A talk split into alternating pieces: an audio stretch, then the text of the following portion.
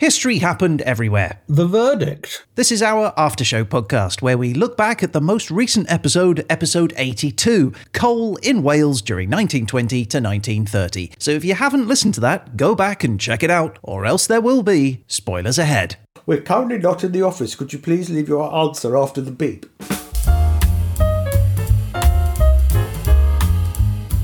Hello, my name is Ryan Weir, and I'm here in the HHE studio with the anthracite to my lignite. It's Mr. Peter Goddard. Hey, sounds like you learned something from the episode. and I got to be Yeah. anthracite. That's great. And we are joined as ever by the dirty digger of Dolgarrog. It's the judge himself. It's Mr. Paul Dursley. Croeso. Croeso. Ooh, What does that mean? that's Welsh. Yeah, well, yes, I gathered that. Isn't that hello in Welsh? I think it's hello. well, hello to you too. Multilingual Dursley. Now, Peter, I've been laid up this week with a nasty bout of black lung disease, and as such, I've forgotten everything you talked about in the last episode. So, would you mind reminding me what happened in, let's say, 60 seconds? Not a problem, Ryan. When would you like me to start? Do it now! We headed to the land of the Red Dragon, to the Welsh valleys, to discover coal, the mineral that brought wealth and hardship to the area in equal measures. We met Kerry Thomas from the Big Pit Museum, who taught us about house coal, steam coal, and anthracite, and he explained the skills and effort required for the cutting of coal. We also learned about Bert Coombs, a miner and also the author of These Poor Hands, a chronicle of the life that was lived in the Welsh mines in the 1920s, featuring hard work, death, and injury, but on the flip side, the wages were poor. We also learned about Paul Robeson, the American singer famous for Old Man River, who developed a close and enduring love and respect for the South Wales miners, with whom he felt a kinship in the struggles and unfairness of life, and who managed to still perform for his Welsh friends even after the American government took away his passport. And we learned that if you do fancy going underground in real life in a Welsh mine, you should head to the Big Pit National Coal Museum. But do bring your own mandrel.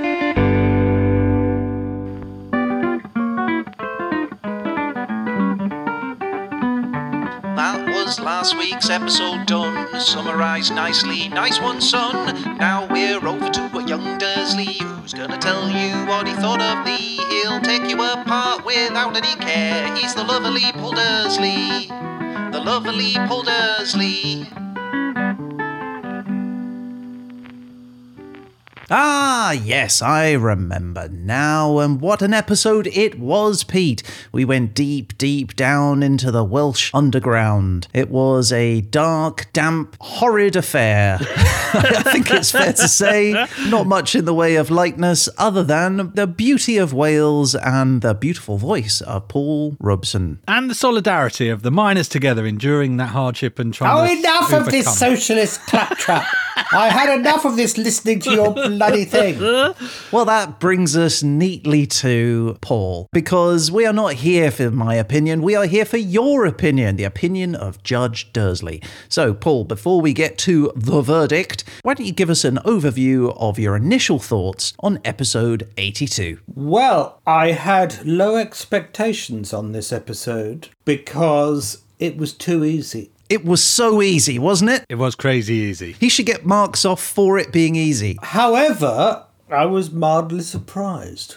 Dang it! I mean, great. You can't have an easy one and get a good grade. This is outrageous. So tell us about how you were pleasantly, frankly delighted, Paul, by the episode. Well, I liked all the little facts about coal in it because it got me thinking that, you know, now coal is nothing, but then it was ubiquitous. Yes, You know, everyone everybody, everybody had to have coal. Virtually every railway station had a duplicate coal station, which admitted it was just a bit of a platform where the coal was delivered. And this was virtually every station had this. And houses would have a coal hole, wouldn't they? It's just Yeah, a sort of- houses would have. I I can remember my parents' first house having a coal hole that was converted into part of the kitchen. Actually, on that subject, Paul, one one of the things Kerry told me was that the coal isn't for energy, actually. It's used for filtration. That's now the primary use of Welsh coal. And what they turn it into charcoal and then yeah, it's used for the filtering out of nasties. That's it's uh, excellent material for, apparently. well, as as you say, as as you said on the thing, I did know that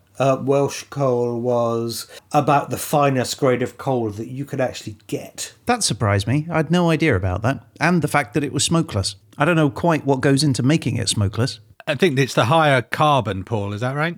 I, I, w- I would think so, and you were you were sort of given an uh, an efficiency number, sort of eighty six percent plus, wasn't it? Yeah, up to ninety-seven percent. I think it was for the anthracite. So yes, it, it's it's incredible, and and of course for my sins, I worked in Cardiff for a short time. Um, it was touch and go whether Cardiff was going to be the capital of Wales. Oh, really? What were the alternatives? Chester. Isn't Chester not in Wales? It well parts uh, parts of Chester are in Wales, but the boundary would have been changed. Okay, I was going to say, I feel like one of the prominent facts about your capital city is that it should at least be in your country. That feels like a, a, a must-have, capital-wise. Yes, uh, I I agree. But part suburbs of Chester are in Wales anyway. So, uh, do you know why Cardiff won out in the end? Is there a, was there a final reasoning? Uh, put it like this: it was the official capital. Uh, it was, or the the uh, the de jure capital, uh, as opposed to the de facto capital, which has always in in modern times been uh, Cardiff. What about the language, Paul? How familiar did you become with the Welsh language while you were working there? I didn't. Despite your excellent display of the word hello earlier. Well, I think you should should be able to say hello in most languages. It is an extraordinary language, though, don't you think? Well, it's a Celtic language, so it's very similar to Irish and Scots Gaelic and Cornish and Breton. I think I think it's like French. It's an inflexive language, isn't it? Yeah. What does that mean, Paul? Oh my god! Uh, the endings change based on sense. So, uh, you know, the verb endings change whether it's first person, second person, third person, singular, plural, etc., etc. and at that note, I'll let you sing along. Sure, guy, sure, guy, sure, guy, sure, guy. All right, shh, shh, shh, shh, shh. Hi, come on up. Uh, There's a quite a bit there. Could you do the thirty percent offer that I got through? Mm-hmm. There, there was an email about that. Thank you very much. I'll see you next week. Goodbye. Bye, shirt guy. Bye, shirt guy. Love you. Bye. Bye, shirt guy. Thanks for the shirts. And the 30% discount. That was great. It's Christmas. Yay.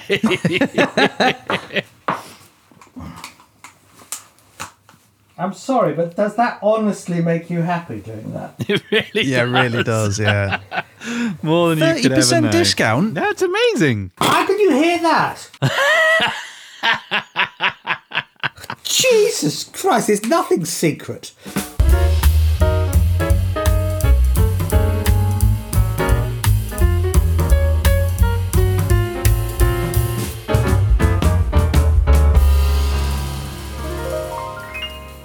Uh, but actually, talking about the Welsh language, when I was looking at uh, a little bit more about the Welsh language, what I came across was Patagonian Welsh From South America, Patagonia. from South America. I was like, what's Patagonian Welsh? So I pulled, tugged at the thread, as you do. And I went down the uh, internet rabbit hole to find out that uh, there is a community of Welsh people in far south of South America, in, in Argentina. Is that taking uh, Welsh miners there to dig there for some reason? No, it's it's actually unrelated to mining. So what happened was there was a guy called Michael D. Jones who was a nationalist and a preacher who wanted to establish a Welsh overseas colony. Uh, and he chose Patagonia because the Argentine government offered a bunch of land basically to be settled, and that settling of the land would help them claim that land, which was at, uh, in dispute or unclaimed at that time. So basically, what happened was uh, two people, Captain Love Jones Parry and Lewis Jones, visited the Patagonian area, and they went back to Wales and went, "This place is great. We should totally settle it. It's going to be awesome." When was this? This was in 1862. That's a long journey in 1862 to Patagonia and back. Yeah, but as they explained, it's they said it's a bit like the Low Country in Wales. You're going to love it, uh, which was quite the lie, actually. it turned out. uh, where they in 1865, 153 Welsh settlers arrived in Patagonia in a tea clipper called the Mimosa, and uh, they found what was basically an arid semi-desert, which not, Yeah. not not very Welsh at all. What they brought with them was tailors, cobblers, carpenters, brickmakers, and miners. They did have miners. Uh, I'm just going to quote from Wikipedia at this point because this made me laugh. There were few farmers. This was rather unfortunate, particularly when they discovered that the attractions of the area had been oversold and they had landed in an arid semi desert with little food. They had been told that the area was like lowland Wales. So what did they do? Did they survive? They made a go of it. They trekked across the desert, apparently with all their belongings in a single wheelbarrow. A bunch of people died, but uh, you know they, enough survived to establish a settlement. They expanded. They grew out. Other other countries also settled the area over time, but there are now consequently an estimated seventy thousand Patagonian Welsh. And apparently, after the Falklands War, while they were shipping prisoners back to Argentina, I guess the Welsh guards who were guarding the, the prisoners were stunned to find one of the prisoners talking to them in Welsh. in. so yeah, there's about uh, they, they say there's about uh, 1500 somewhere between 1500 and 5000 speakers of what is known as Patagonian Welsh, so Welsh in, from South America to this day. so it's kind of evolved the language Yeah, to have sort of a more South American feel to it. yeah, and it blew my mind that there's this Welsh speaking community thriving in Southern America. Well, how about that?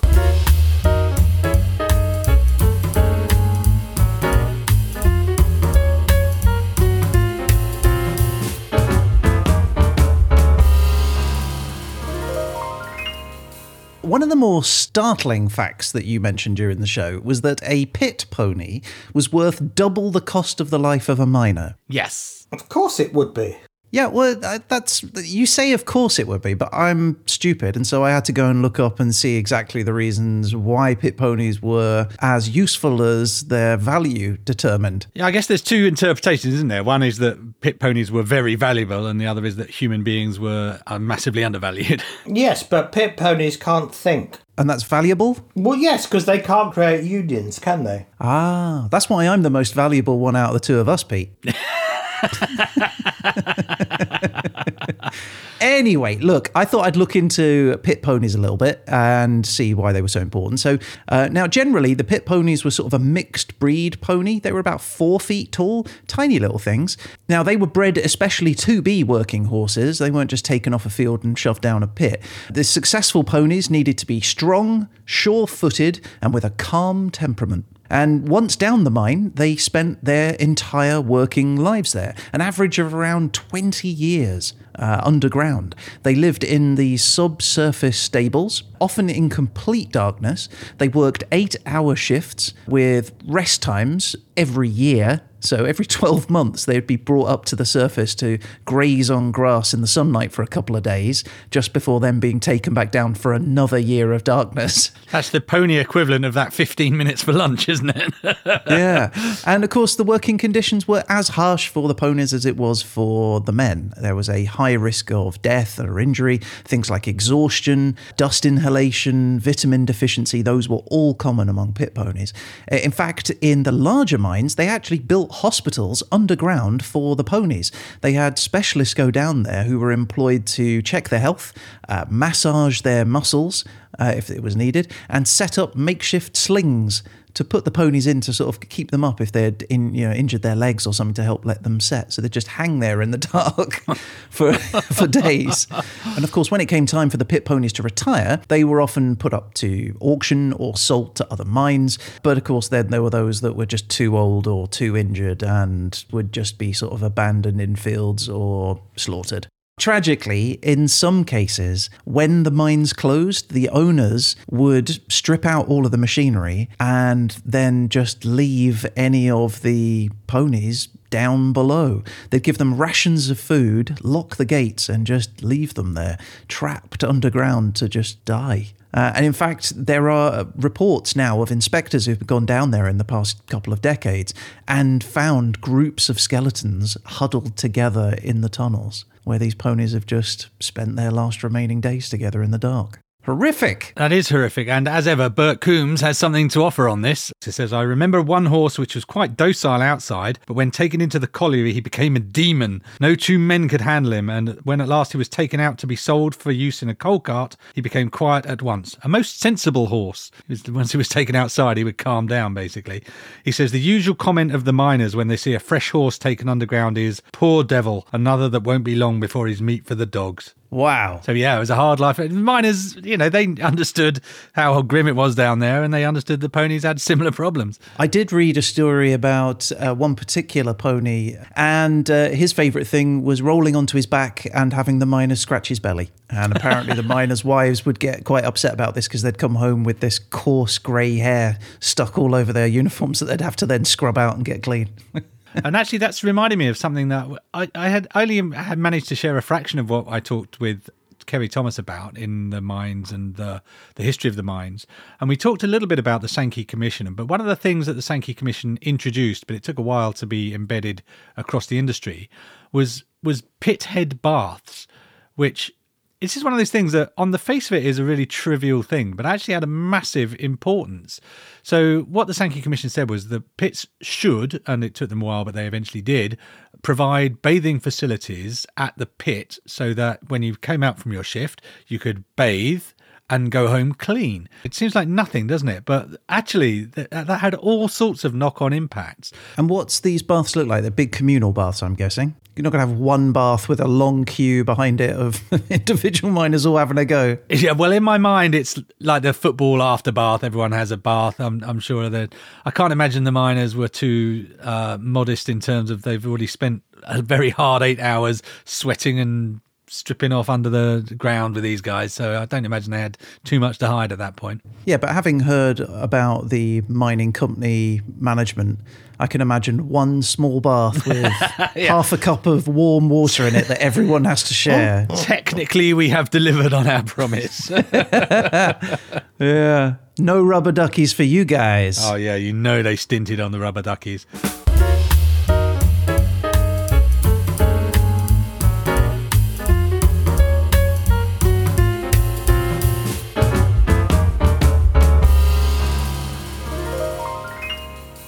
So, Peter, just to follow up on my pit pony research, I did want to tell you guys about one of the most famous pit ponies. Okay, I I didn't know that. Were there, were there was he a performing pony? what did he do exactly? Uh, but no, we're not actually talking about a male pony. We're talking about a female pony, a mare called Winnie. And uh, Winnie worked for over 18 years at a colliery in Cumberland, in England. She was born in the 1880s and she was bought by the mining company at just four years old. Uh, she worked 10 hour shifts, six days a week, for a total of 45,000 shifts, Whew. during which time it was said that she hauled over 90,000 tons of coal. Uh, her handler said that she was reliable and had no serious accidents. In fact, in 1912, when she retired, she was nearly 30 years old, and uh, she only retired because she'd just started to develop arthritis and some breathing issues. You say that like it was her choice. it's like, oh, I guess I'll have to retire now. yeah. She was only allowed to retire. no. Uh, and so the company did. They, they did retire her, and as a reward for her long service at the mine, they gave Winnie a, uh, a patch of ground, her own patch of ground, to graze on on for her remaining years. And her retirement made the news because various different publications reported this with headlines talking about Winnie as something of a minor celebrity. Pun intended. I was glad you guys got that. Yeah, and so with her being in the news, of course, people then reading the news and loads of fans of Winnie started to emerge. People writing her letters, sending her gifts, and even traveling to go and see her, sometimes internationally to come and see Winnie the Pit Pony but yeah, so after her retirement, she died two years later in 1914. And after retirement, to celebrate her life, her body was handed over to a taxidermist who preserved her. She was then put on display at the mine company's office, where she stood for 60 years as a tribute to all of the work of all the pit ponies. So she couldn't get away from it. she had a two year, two year gap, then she was there for another 60 yeah, years. Let's pop this harness on you, like, no, not for eternity come on. what happened to it after that? So that's I'm glad you asked that because uh, her body was then donated to the Coal Mining Museum in Cumbria, where it became one of the most popular exhibits for the next four decades. I just But want in- to rest. I just want to stop. Well, funny you should say that because in 2018, the museum announced that Winnie's hide had deteriorated beyond the point of further restoration. So, out of respect for her remains, they decided to remove her from the public exhibit. And today, Winnie's remains rest in storage in the museum's In archives. storage, put it. Just bury the poor pony. Give him a break. Oh my goodness. And so they buried her in the mine. Harnessed to a row of trams so that she may forevermore trudge up and down the dark tunnels. Hey, she had two years. what, do you, Oh, what more do you want? Dear, oh Well, dear. I had four years before that, so come on. She had quite a good life, you know. Uh, I'll bear that in mind next time I'm feeling grim at work. I'm like, is this a Winnie the Pony situation? Anyway, Winnie, I raise my glass to you. I salute you.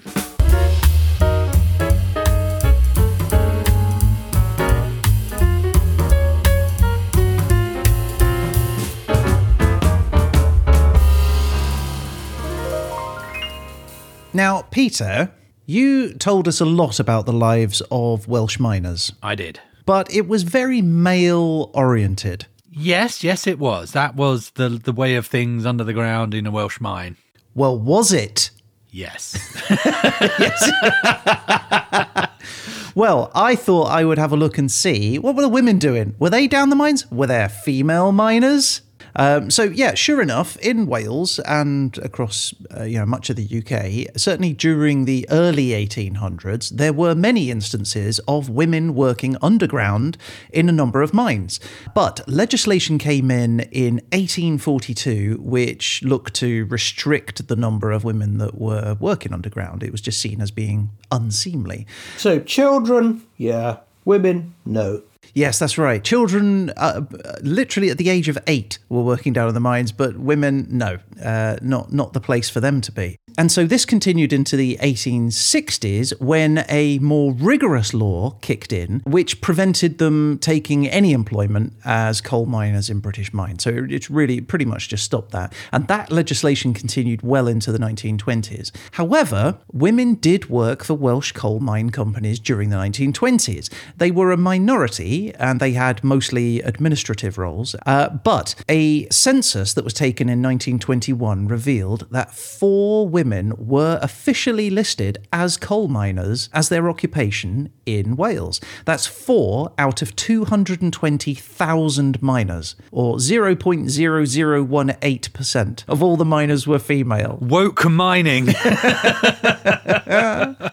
Uh, now, and the reason they were listed as coal miners is slightly unclear because there was a small exception in that law, that legislation that was passed, which said that women could work in the coal industry only if they had a technical, engineering, or a support role. And so while we don't have any records about these four female coal miners, it's likely that they did work at the ground level. They weren't underground. So they were doing things like pumping water, they were doing ventilation monitoring, they were sort of caring for pit ponies, that sort of stuff. They certainly just wouldn't have been inside the actual mines, right? That would have been definitely an unsuitable duty for women. It's probable, in fact, that the women were widows or daughters of miners who had been killed or seriously injured inside the mine, and that would have left the family without any income whatsoever. So they just sort of took over and did minor duties just to keep some sort of wages coming in. But they weren't doing minor duties, were they? Minor non minor duties. Now, alternatively, and this is interesting, Pete, comes back to something you were talking about. It's also possible that they were part of the group of the Blacklegs. Oh. Those that crossed the picket lines to work in the mine during the strike. And that's because there are reports of a couple dozen or maybe more Welsh women volunteering during this time to work in the mines, just temporarily while their husbands were on strike. And so when the strikes finished, most of them just went back to being in the household, but the mining companies may well have kept on just those four because they had been considered as being the best of that group or that they had something to offer. That's got to make for a tense home life. Like, uh, um, how's the strike going? Well, you keep going to the mine and mining. Stop mining. this is not helping our cause. Yeah. Either way, those four are considered pioneers in the Welsh coal industry as being the only real female contingent during the 1920s. How about that? It's remarkable. Well done. Women can do anything. Except dig underground. Well, yeah, not that.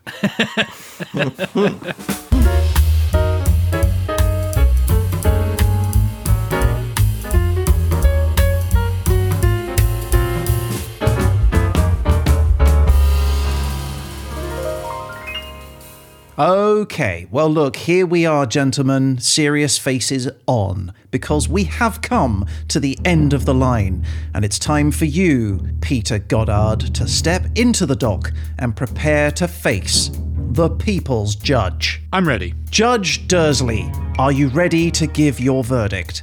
Yes. Then will the defendant please rise? Sure. All right, thanks. your Honour, as usual, may we start proceedings by first asking for your verdict on factual content. I alluded to this earlier, didn't I? I was surprised that there were so many facts about coal, and for a nerd like me, I found them very interesting. Yes. Especially as my grandfather used to be manager of a coal works. And I remember my mother saying that they always used to get the best coal. Oh, I, I remember that, thinking, well, how could there be best coal? But now I know. Now you know about that. Wow, I've Yeah. brought your childhood alive. Just saying. Quiet in the dock. your Honour, then, may I please have your verdict on factual content? For factual content, I shall give Peter a straight B. Yeah, he toyed with you me think you there, were getting an A okay. then? I, for a moment, uh, my heart fluttered for a moment. And I thought, that's okay. I need to share this with Kerry Thomas anyway. So uh, we'll share a B. That's fine. Okay. All right. Uh, your Honour, then, may we uh, next ask for your verdict on entertainment value? Well, I found Kerry very entertaining and I could listen to him for ages. I can't really say the same for your singing. Yeah, that's fair. So, this is a bit of a curate's egg, I suppose. So, entertainment value, I shall give C plus. C plus. Wow, this is going well in your in your way, Yeah, I have to Peter. thank Kerry for that mostly, I think, by the sounds Hope of you're it. happy. Okay, then, Your Honour, may we please have your verdict on Dursley Factor? Well, as I said, I had low expectations about this, and so I was expecting this to be a bit of a run of the mill one with no particular things that I didn't know. However, I stand corrected there, and I, th- I think uh, I enjoyed this one. That is remarkable. We very rarely hear a very pleased judge. So He uh, said well enjoyed. done, Peter. Let I- the record show. But obviously, I had very low expectations. Understood. So may we have your grade for Dursley Factor? Okay, for the factor, I shall give B plus. B plus. That is so nearly an A. A adjacent. Well, there you go. We have now reached the final verdict. But before the judge passes his ruling, Peter, you have an opportunity now to enter a plea. If you choose to do so, please make that plea now.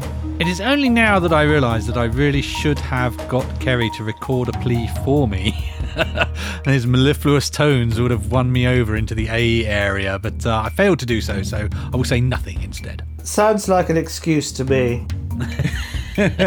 Well, there you are, Your Honour. There is nothing left to present. The defendant stands before you. Have you reached a verdict?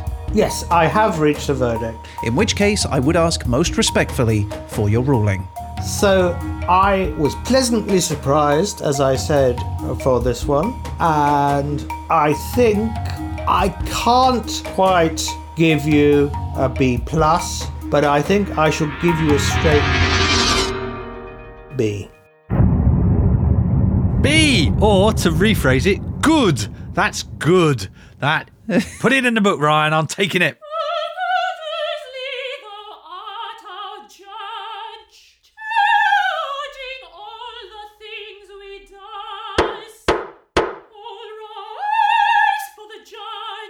Okay, well, look, there you go. That is the show for this week. If you'd like to get in touch about any of the things that we've talked about on this show, or just to say hello, you can reach out to us on social media through our website at hhepodcast.com or by email at pete and ryan at hhepodcast.com. We love hearing from you guys, and you never know, you might end up featured on a future show.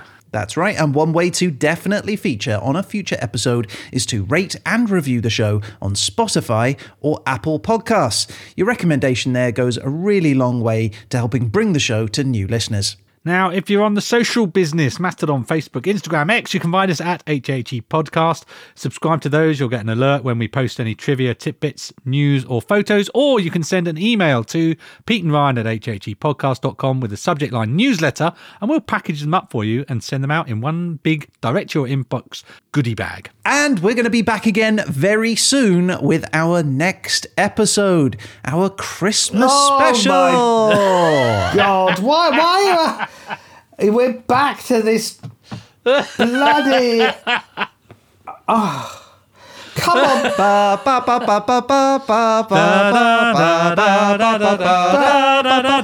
don't you? why, why, you know, why don't you do a Saturnalia episode or something interesting, something different? Jingle bells, Dursley smells, Ryan, Ryan gets, gets an A. a. no, on both of those counts. But there you go. So, yes, the Christmas episode is upon us, everyone. Hang in there, it's coming soon. It is going to be Jingle Bells in Turkey during 1400 to 1600. But in the meantime, a huge thank you to the judge himself. Thank you, Paul. My pleasure. And that is it. I guess all that's left to say is You've been listening to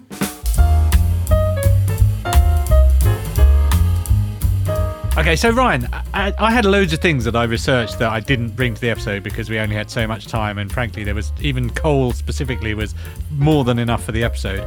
But uh, that's what the verdict is for, right? So I'm going to bring one of the things that I didn't talk about, and that is the village called Portmeirion.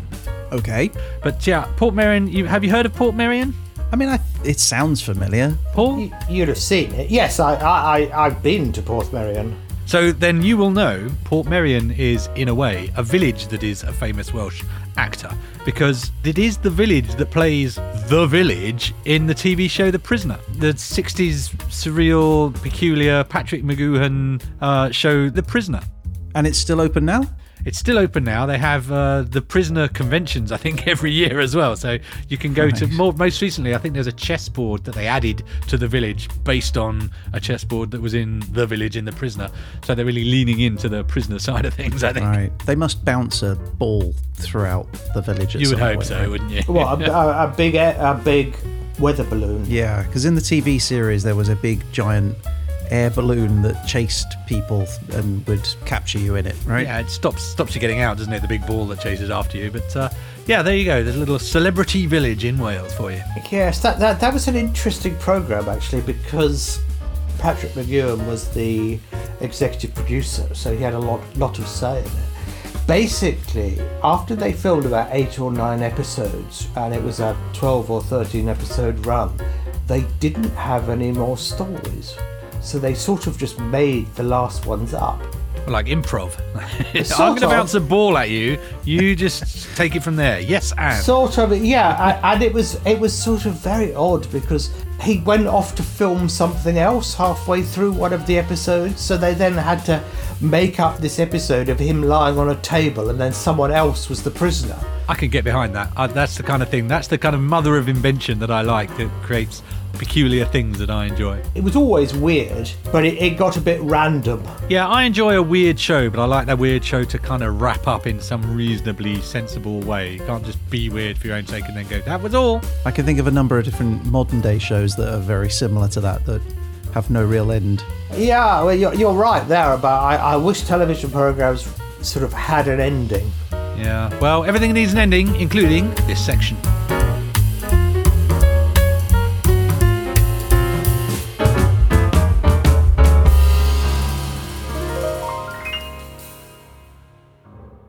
Lang Flair golo golo golo golo golo golo golo golo Gosh